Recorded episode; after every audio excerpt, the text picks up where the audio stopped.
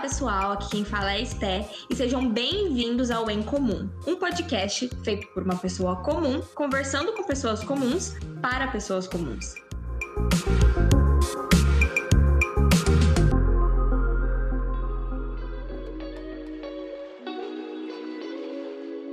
Hoje, como nossa convidada, nós temos aqui a minha querida amiga Ana Flávia. Oi, Ana, tudo bom? Oi, amiga, tudo bom? Tudo bem. Ana, eu quero que você se apresente pro pessoal, fale um pouco de você, do que você faz. Você fica aí livre para falar como quiser. Tá bom, então. Olá, pessoal. Como a Stephanie já falou, eu sou a Ana Flávia. É, eu estou no último ano de pedagogia. Me formo esse ano, se Deus quiser. É, eu sou estagiária da minha área, graças a Deus. É, estou estagiando numa escola desde o finalzinho de 2019. É, eu sou membro de uma presbiteriana do Brasil e acho que é isso.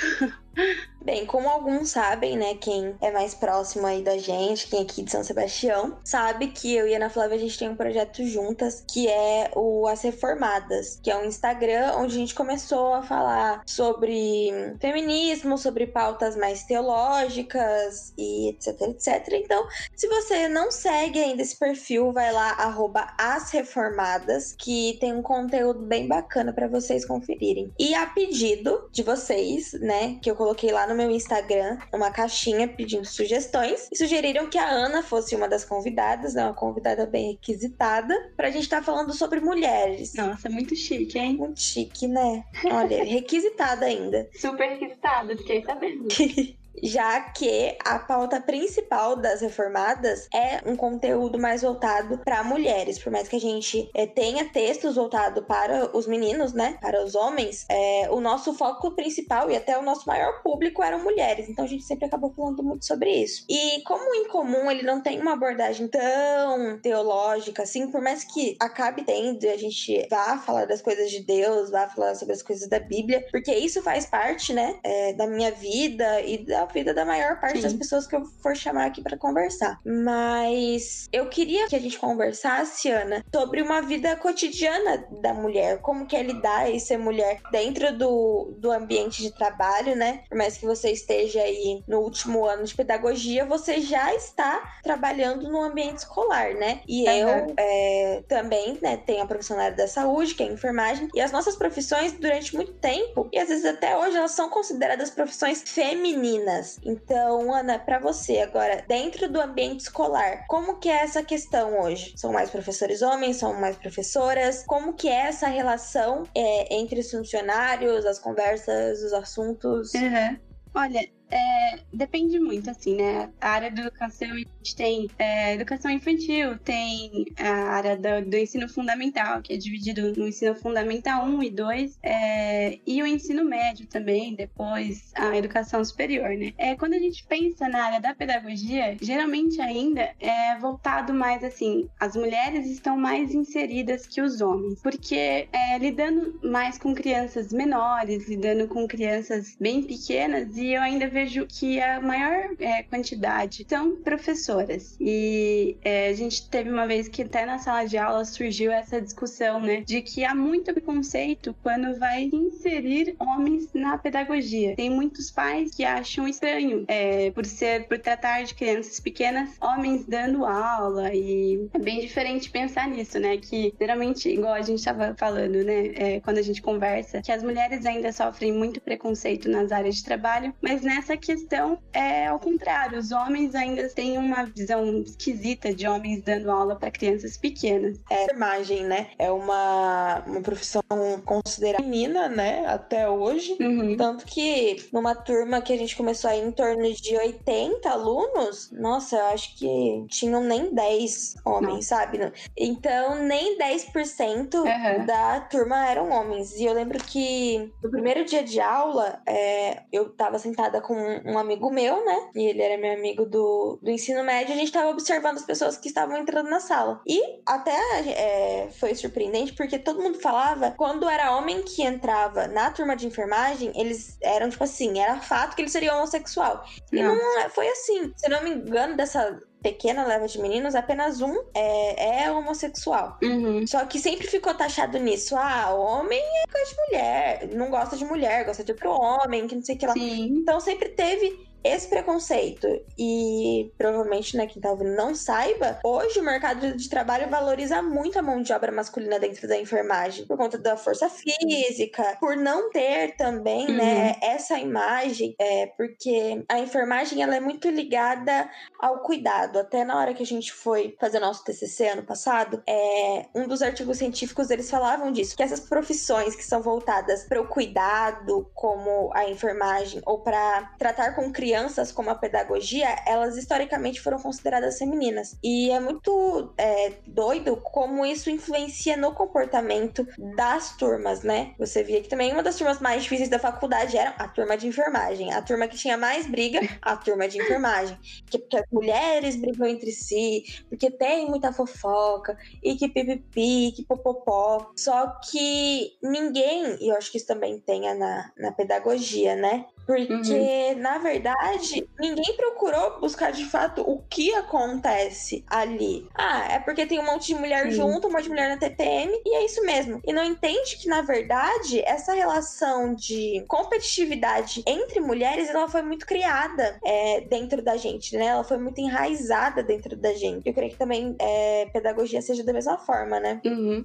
Essa questão, né, da gente falar da competitividade, e ainda é assim, né? A própria mídia fala que eles tentam mudar isso, mas só que não, né? Ainda é muito assim. A gente vê, é, seja por coisas bobas, assim, eles influenciam muito quando, por exemplo, aparece briga de famoso, de mulheres que são cantoras, essas coisas, e é muito batido isso. Acaba ficando. é, as pessoas acham que é normal isso, né? E a gente ainda tem um discurso, e esse discurso eu aceitei ele por muito tempo, principalmente na minha adolescência. Uhum. Só que hoje eu aprendi que esse discurso ele não pode ser aceito, que é aquela coisa de ah, eu tenho mais amizade com meninos porque menina é tudo falsa. E com o passar do tempo eu fui repensando nisso. É, e eu fiquei, mas peraí, porque eu fui, passava e via situações, as mesmas picuinhas de leve trás, de falar mal, de falar aquilo, de falar do outro, de criticar o outro, de pegar a namorada do outro, os homens têm isso também. Sim. E, e eu posso falar sem medo que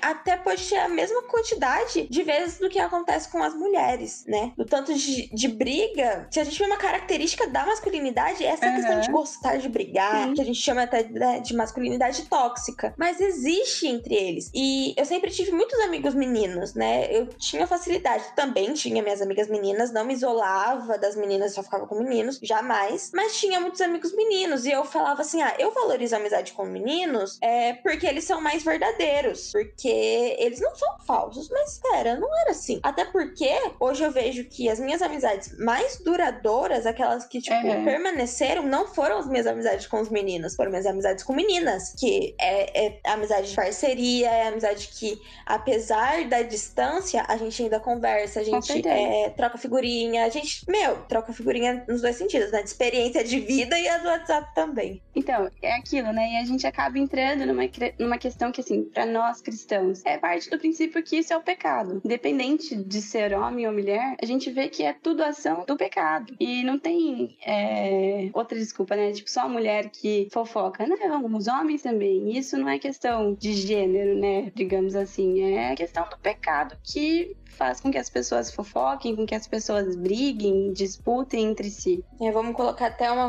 um, um elemento aqui da cultura pop. Vamos falar de Big Brother aqui. Eu lembro que a figura até fofoqueira no começo do programa não foi uma figura feminina, foi uma figura masculina. Que pegaram um vídeo dele já, tipo, no primeiro dia do programa. Que vamos Aham. fofocar, vamos fofocar, vamos fofocar.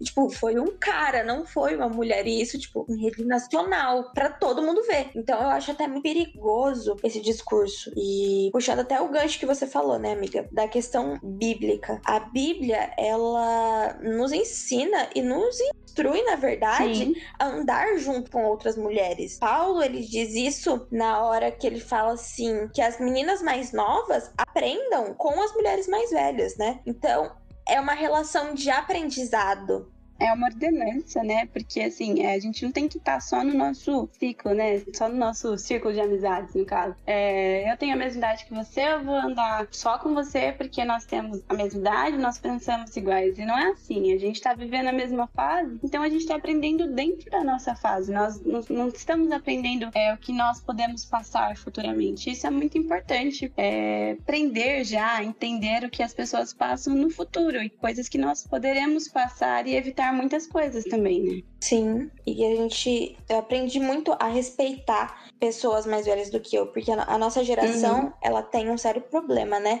De rejeitar tudo aquilo que é antigo, Sim. principalmente dentro da nossa bolha crente. Nossa, falou de um hino da harpa, tem ah. jovem que, que não gosta, que é chato, porque é, né? Ah, mas eu não tenho um negócio, aquele negócio da orquestra. Eu não, não estive numa igreja com harpa, nunca fui, né? Que normalmente é mais Assembleia de Deus, essas igrejas que tinham inário. Uhum, Só que eu aprendi a admirar muito, porque a lição que essas pessoas passam, o quanto que essas pessoas eram ativas e muito mais ativas do que a gente. E às vezes a gente rejeita tanto essas lições. Sim.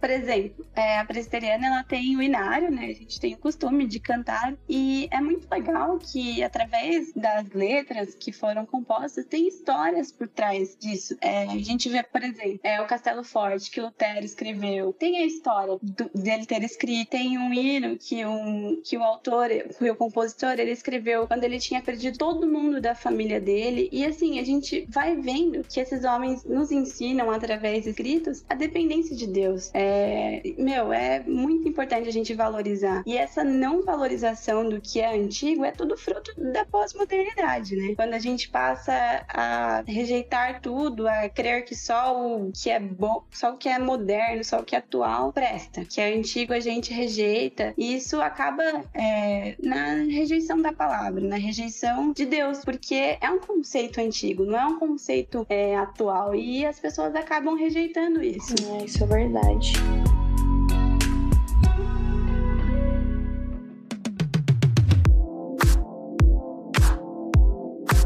E aí, voltando a essa questão de mulheres que a gente foi lá para um geralzão.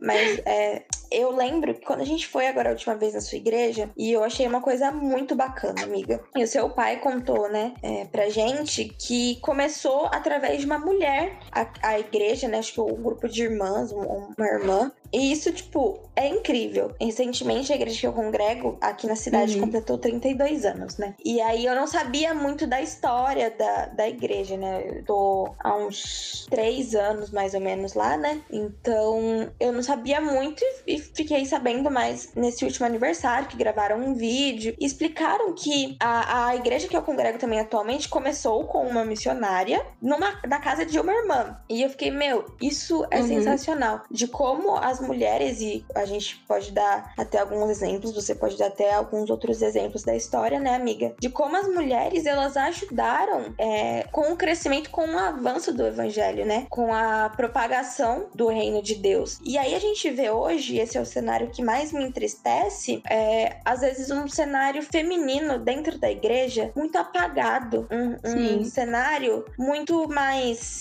estético do que com base, né? Sim, é mais preocupado em fazer chá e fazer reunião de mulheres do que realmente trabalhar para obra, né? E uma coisa que é importante, assim, que eu tava pensando esses dias, né? Que a gente, na história, é, tem grandes feitos, né? Mas, assim, nem toda mulher que ela fez história, ela entrou pra história. Porque, ou sequer são lembradas, né? Porque, assim, a história, ela é escrita por quem? Pelos vencedores. E muitas vezes as mulheres não estavam entre os vencedores, porque eles eram homens. Então, é, nem toda mulher, seja dentro da igreja, a gente é, tem muitos livros que falam sobre diversas mulheres, como a esposa de Lutero, Catarina, é, mulheres que tiveram influência para a reforma protestante acontecer também, que foram esposas, e é importante que elas sejam lembradas, elas né, têm papel para nossa cultura cristã, têm papel é, para glorificação a Deus. Só que tem mulheres que não foram incluídas na história e elas fizeram diferença na história história. É igual a gente tava falando, né, da igreja lá, da nossa igreja, que foi construída por mulheres, que foi trabalho de mulheres. Elas não estão em livros, não estão. É, não eram mulheres intelectuais, eu acredito, mas foram mulheres que estavam dispostas a cumprir o chamado de Deus e trabalhar para isso, né? A gente poderia até falar que é o que a gente, naquele texto do John Piper que a gente leu há muito tempo atrás, né, e que a gente acaba usando como base para muita coisa, que teologia fraca gera mulheres fracas. Mas eu não acredito nessa teologia só do papel, uma teologia que eu vou lá, pesquiso, pesquiso, me inflo de conhecimento, mas talvez seja uma, uma teologia mais prática, né? É, muito mais do que saber uma técnica de implantação de igreja, saber um, uma teoria. A teoria ela é ótima, eu amo a teoria, eu amo a parte dos livros, do estudo e tal. Mas se eu não conseguir colocar isso em prática de alguma forma, de nada adianta, né? De nada adianta, sim. É, o Paul David Tripp, se eu não me engano, é, eu li um livro dele um tempo atrás e uma frase que ele escreveu me sempre assim, sempre penso nela porque eu acho muito importante pra gente manter é, o nosso ego morto. Que uma teologia é, sem amor, ela é um barco sem remos. O que, que adianta a gente ter o conhecimento? É, foi exatamente isso que você falou. Não adianta nada a gente ter o conhecimento e não colocar em prática. É claro que é muito importante a gente ter o conhecimento da palavra, até mesmo na hora de, sei lá, evangelizar, na hora da gente ter a nossa comunhão com Deus. Isso é muito importante. Mas se nós não praticarmos o que é um mandamento, a gente praticar a palavra também, não vai adiantar nada. Vai ser um barco sem remos mesmo. Sim. Aí voltando naquela questão que você falou do chás, né? Que é muito voltado para essas reuniões, para esses chás. Uhum. É, eu, ano passado, fiz uma postagem lá no, no Twitter e eu percebi a, a, o sofrimento de muitas jovens quanto a isso. Eu fico muito feliz vendo que hoje mulheres jovens elas vêm se interessando mais por coisas além do, como eu falei, do estético. Não que, gente, eu não tô falando que, tipo assim, a menina que gosta de maquiagem, gosta de usar vestido e salto é superficial. Não, gente, porque eu uso maquiagem,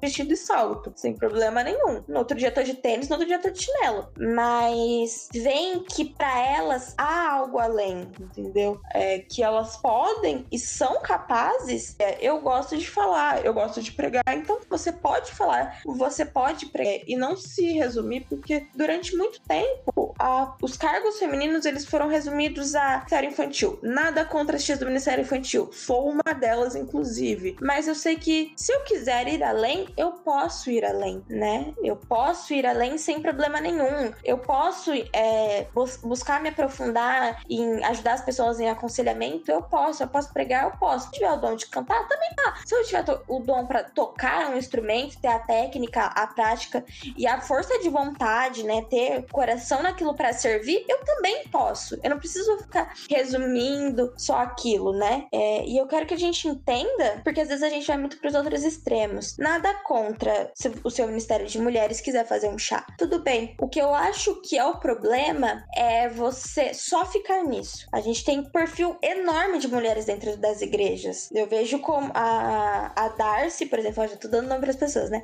A Darcy e a irmã do Davi. Eu vejo que são é, mulheres, meu, são muito inteligentes, elas são muito conhecedoras, elas têm um, uma habilidade para falar sobre vários assuntos e conversar sobre vários assuntos. Que se você fizer só um chá, gente, não dá para elas manifestarem todo esse Sim. dom de conhecimento que elas têm e abençoar a vida de outras pessoas porque é, é claro que o chá, igual a gente falou, é importante para comunhão. É, a comunhão também edifica. É, e tudo vai naquela questão, né? De onde está o seu coração? Seu coração está em servir apenas no chá. Se for só isso, a gente precisa começar a repensar. É, e a igreja ela é feita por membros. E os membros, eles precisam, é clichê falar isso, mas precisa de todas as partes do corpo para funcionar. E as mulheres, elas são partes do corpo e são pessoas que Deus também é, designou com dons e talentos. E nós precisamos usar esses dons e talentos, porque é uma forma de servir a Deus. E o nosso dons e talentos não é só em fazer chá. Tem mulheres que têm o dom para tocar, tem mulheres que têm o dom para falar, tem mulheres que têm o dom para aprender, que é uma coisa muito importante. Não adianta só a gente é, saber, entender as coisas, mas nós precisamos ter um coração disposto a aprender também. Isso é um sinal de um coração humilde, né? Então tem mulheres na igreja igreja que são é, dotadas de vários dons e talentos que são designados por Deus e elas precisam usar isso a serviço da igreja, a serviço é, do reino de Deus. E ficar só em chá, ficar no coração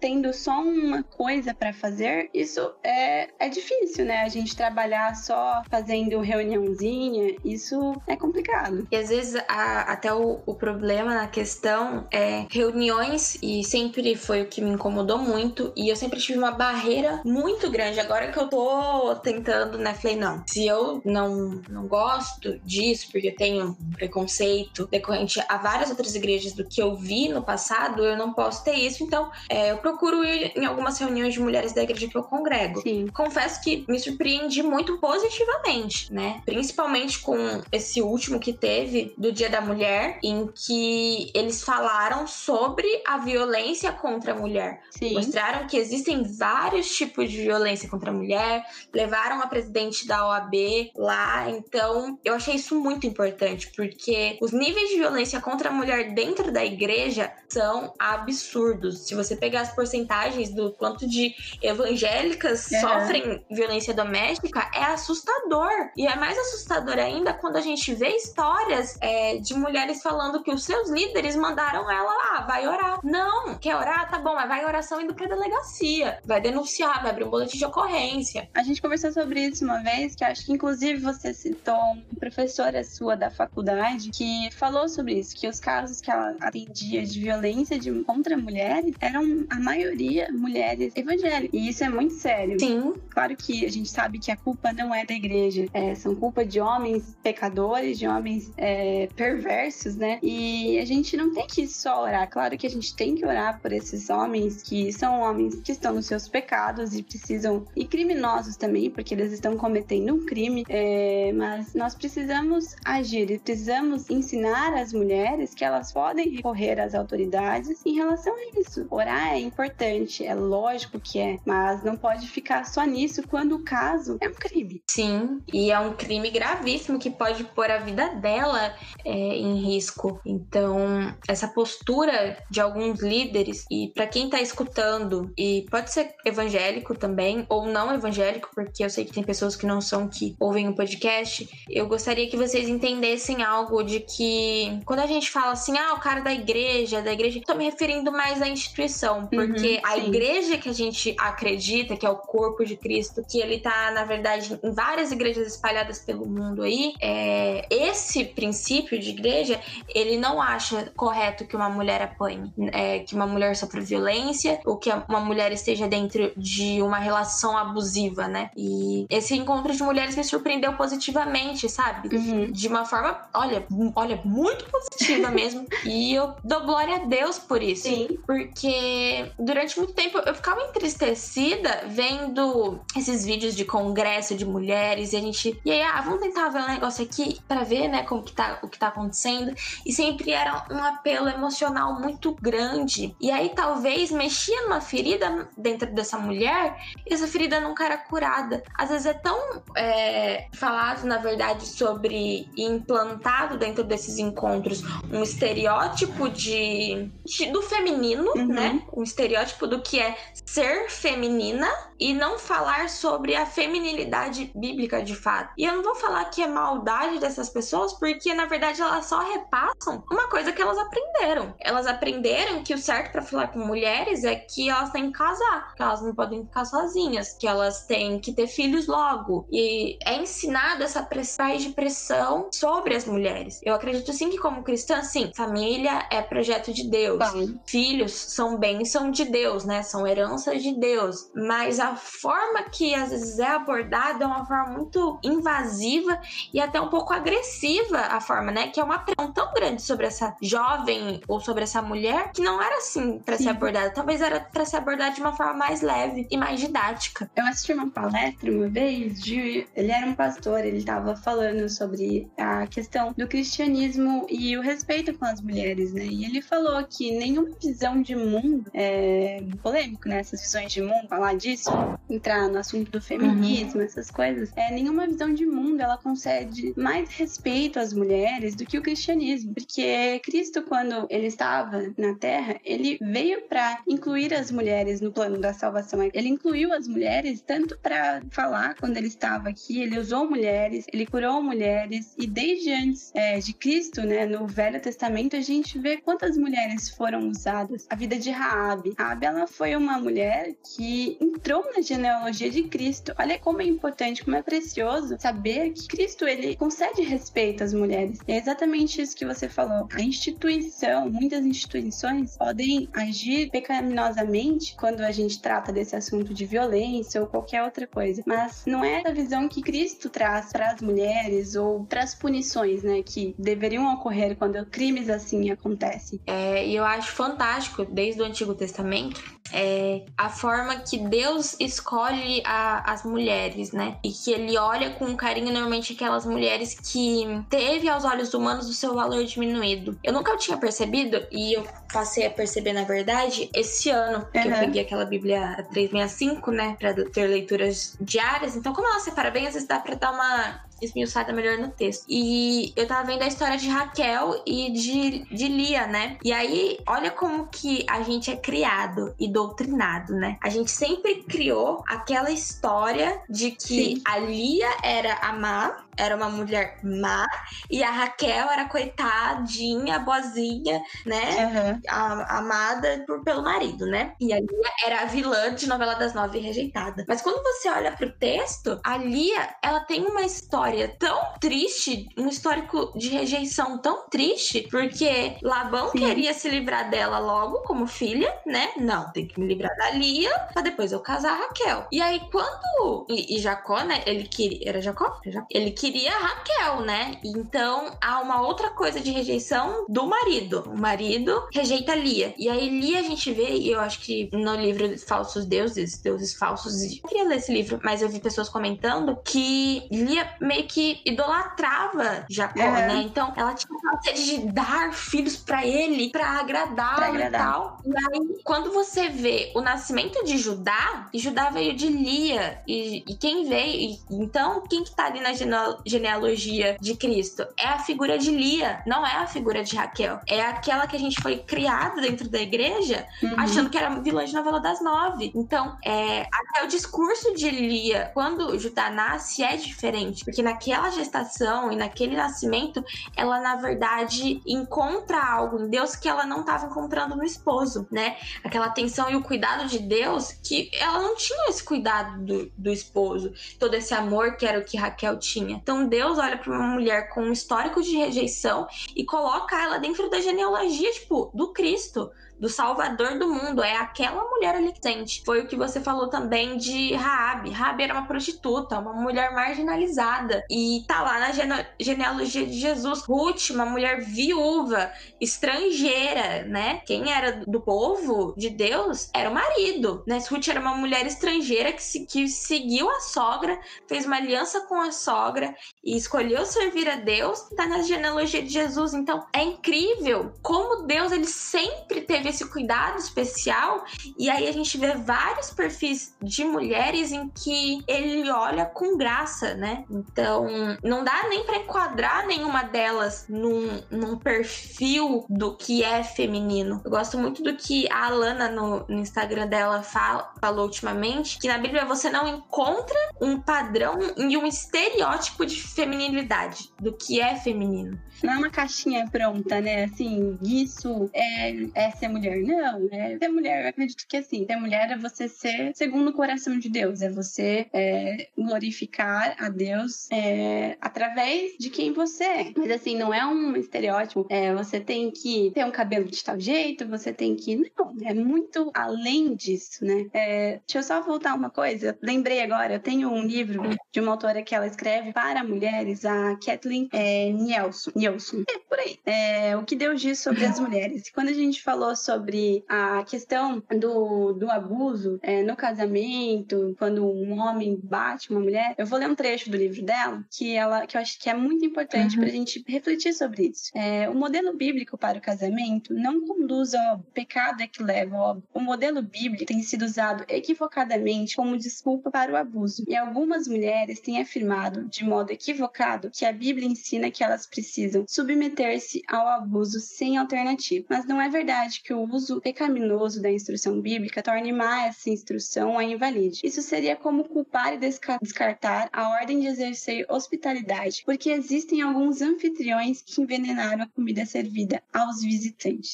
Caramba, é muito isso. Eu acho que ela é mais didática que, que isso impossível. É aquilo que a gente falou no começo, né? Tudo remete ao pecado, tudo remete ao homem caído, ao homem adâmico, né? É que pra gente fica mais fácil de fazer essa ligação por conta da nossa perspectiva Sim. cristã, né? Tudo aquilo que, todas as violências, que tudo aquilo que, que é de errado, ele é originado do Sim. pecado. Então, a, a, questão do, do machismo, né? Vamos, vamos dar nomes aos bois, ela é uma consequência do pecado. Ela não é o padrão não. correto a se seguir. Você viver subjugada, né? Porque falar, ah, mas a mulher tem que ser submissa. Beleza, né? É o que Paulo diz lá, mas vamos entender o conceito correto do que Paulo está falando. Não é para ela viver como uma escrava e submeter como uma escrava. Não é isso que Paulo está dizendo que logo que Paulo fala da submissão da mulher, ele fala do amor que o marido tem que ter para a mulher. E é, a gente está falando bastante disso, que eu acho que é importante para as pessoas é, terem aquela quebra de visão que muita gente usa como desculpa da Bíblia ser machista. E a gente vê em diversos exemplos, em, meu, tanto no Antigo é, Testamento,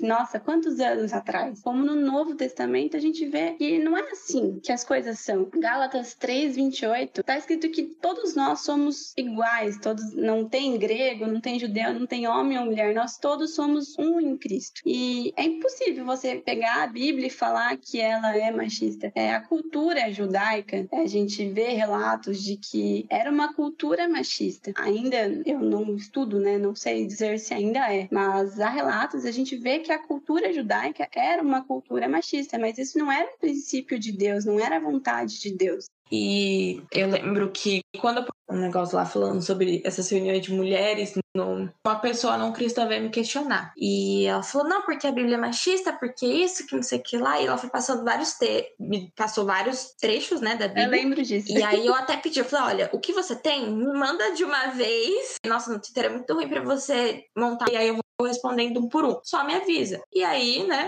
que essa pessoa foi dizendo. Eu nem lembro se era homem ou mulher, porque era um desenho em inglês. Nem sei se é. Mas respondi aquela pessoa. E eu achei até muito interessante, porque foi uma pessoa muito educada comigo. Ela foi. não concordava Sim. com as questões da Bíblia, mas. E entendeu o que eu quis dizer. E não sei se concordou, né? Porque tem uma diferença entre você entender e, e você concordar. Sim. É totalmente diferente. Sim. E então é isso que a gente tem que entender dentro de tudo isso. A consequência é, do pecado vem essas coisas ruins. Os abusos, o machismo, essa questão das mulheres sofrer. Nós, como mulheres, a gente foi criado para governar junto. Quando se fala de ser uma auxiliadora idônea, era aquela que andava lado a lado. Quando Deus ele dá a ordem de domínio sobre a terra, se você for olhar o texto, ele não fala assim, Adão, domine sobre a terra. Não, ele diz para homem e mulher, dominem, né? Vocês dominem sobre a terra, sobre os seres e sobre tudo. Então a mulher estava inclusa dentro desse plano. Mas o pecado veio e deturpou tudo isso. E deturpou de uma forma assim, absurda. É, para quem não acredita em pecado e tal, fica livre até para você passar aí pra gente nos comentários, pode me chamar no Instagram e, e falar a sua visão de como essas coisas se originaram, mas eu quero deixar muito claro que para nós cristãos, quando a gente olha com uma visão bíblica clara das coisas, a gente entende que essa questão do machismo, ela não é o normal, ela não é o correto a se seguir. É, não é aceitável isso. E essa relação entre o homem e a mulher, Deus criou de forma harmoniosa, né? Quando a gente aceita, abraça isso, é, às vezes até pelo, por conta do pecado a gente tem dificuldade em entender isso, e isso, é, se a gente rejeita isso, vai ser totalmente uma relação muito dolorosa. Mas Deus criou para ser uma relação harmoniosa. Cada um tem o seu papel. É, a gente pensa muito, né? Somos iguais, homens e mulheres são iguais. Na questão de lei, na questão de direito, sim, nós somos iguais iguais perante a lei, nós devemos ter os mesmos direitos, só que nós não somos iguais, nós somos diferentes, porque cada um tem o seu papel a desempenhar. E isso se complementa. A relação entre um homem e uma mulher, né, vamos para dentro do casamento, né? Essa relação ela se complementa, é uma relação de união para as coisas irem conforme a vontade de Deus. Se a gente rejeita isso, é, vai ser desgraça para a própria pessoa, né? Para o próprio casal e enfim. E, e aí cabe as duas partes entenderem esse papel. Sim. Eu já vi casos tristes de mulheres que faziam tudo pela família, tudo pelo casamento, tudo, de tudo. Mas porque o marido, ele não sabia qual era o papel dele, ele não o exercia, ele, né? E ainda cobrava dela. Porque a mulher sabe que dificular. Mas aí você ficava tipo, meu filho,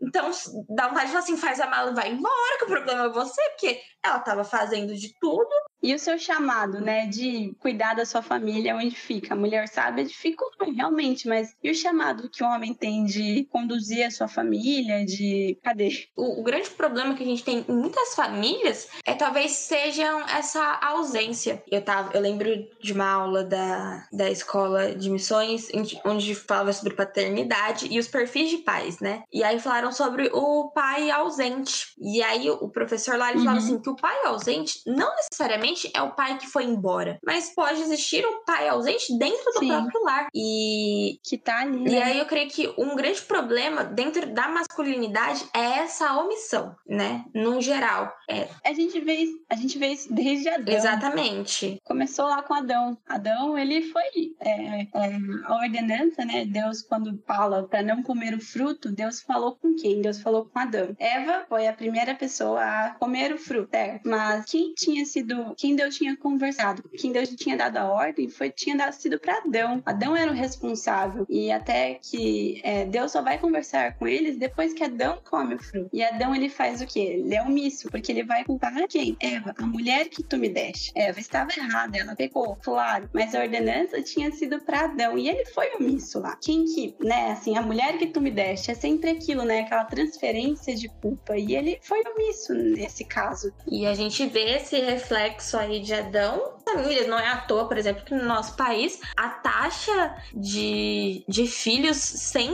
a presença paterna, por exemplo, é, enorme, né? De pais que, que, abandonam os filhos, que largam a família. É, é absurdo dentro da nossa sociedade, né? Por isso, às vezes, eu até penso que Deus ele é tão rico em sabedoria que quando ele fala do amor dele, muitas vezes ele se retrata como uma mãe, né? Ele compara, olha, se a mãe, que é aquele amor que vem e abraça e não larga, mas se até ela chegar a abandonar, eu não abandono. Ou ele fala igual, tem um texto lá, que ele, como se fosse uma mãe que junta os seus filhotes. Então, ele sempre compara essa questão do, do amor da mãe até, né? Acho que Deus, na sua incrível onisciência aí, é, já sabia o que tava para acontecer. Isso se naquela época Sim. já não acontecia, né? Dos homens se omitirem dentro da sua responsabilidade na família. E a gente vê, né, essa questão tanto da omissão paterna e agora entrando para a omissão materna, a gente vê reflexo disso na nossa sociedade, né? É, por exemplo, dentro da, da escola, né? Quando a gente vê uma criança que tem uma família, é, a gente não pode falar desestruturada, porque toda família tem uma estrutura, mas uma família bagunçada, digamos assim, onde o pai é, tá distante ou a mãe, isso reflete no comportamento da criança, isso reflete no aprendizado da criança e vai se refletindo, isso vai se estendendo para uma vida inteira. É, essa omissão tanto paterna é, e materna, né? E aí, até colocando nessa questão, só para não perder a linha de comentário, para entrar nesse raciocínio, quão incrível é, Deus é e para que quem é mulher que escute e entenda que nós não somos, é, nós como mulheres, nós não somos seres secundários, né? Nós não somos um, uma criatura e só Adão era imagem e semelhança de Deus. A mulher também é imagem e semelhança. E eu creio que também até por isso Deus é, compare e coloca essa comparação com o amor de mãe, porque há atributos de Deus que ele colocou na mulher. Há atributos que ele colocou no homem, Sim. responsabilidades que ele colocou no homem, mas há atributos divinos de Deus dentro da mulher, né? Por Sim. mais que a gente é, coloque aí, né, o, o Deus é ele, é isso, porque eu não acredito em pronome, né? Pronome né? neutro, é isso? Que hoje tá tendo aí? Isso. Eu não acredito nisso, pelo é. amor de Deus, gente. Não, não, acredito. Mas a gente se refere Deus a ele, mas é... não tem como colocar, olha, Deus é masculino e Deus é feminino de uma forma biológica. Até porque Deus não é constituído da mesma forma biológica que a gente. Sim, nós somos humanos, então é totalmente diferente a gente se referir a Deus, querer colocar é...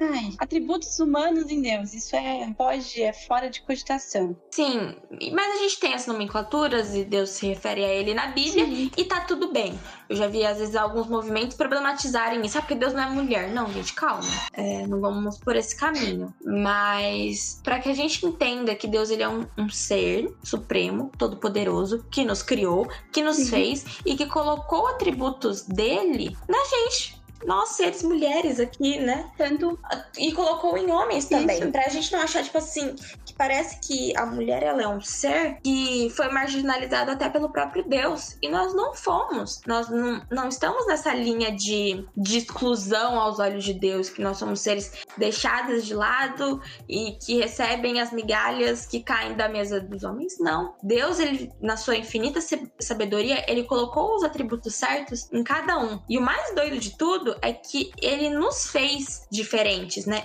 Ele nos Sim. fez de formas diferentes. Então, por isso que é um problema a gente classificar a feminilidade como um padrão. E eu falo que eu já sofri muito com isso, umas crises de identidade muito doida aí, porque eu olhava para mim e eu falava assim: meu, eu não estou dentro do padrão, né? Que a igreja coloca do que é ser mulher. Porque eu falo pra caramba, porque eu sou mais extrovertida, Sim. porque eu gosto de estudar, porque, por mais que eu goste de coisas, né? De menininha, de maquiagem, disso, daquilo, eu uso um vestido, eu uso uma saia. E talvez tenham outras meninas que elas não gostem tanto dessas coisas e talvez é, tenham mais crise do que eu tive até. Porque elas são pessoas mais Sim. práticas na hora de se vestir, é, ou porque não gostam muito de maquiagem, ou algumas até porque não podem, porque pode ter algum tipo de alergia, pode.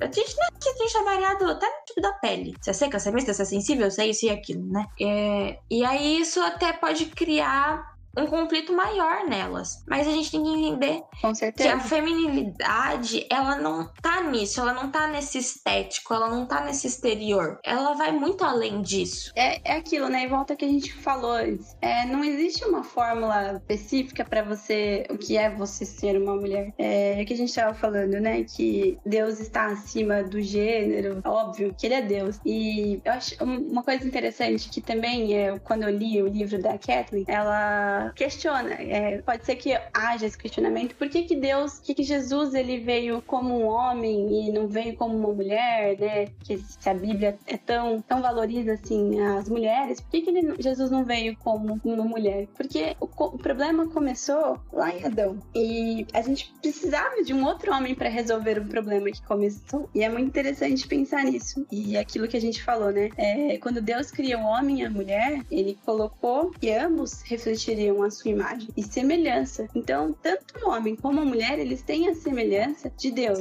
É, quando nós nos tornamos filhos, claro. Sim, isso é muito verdade.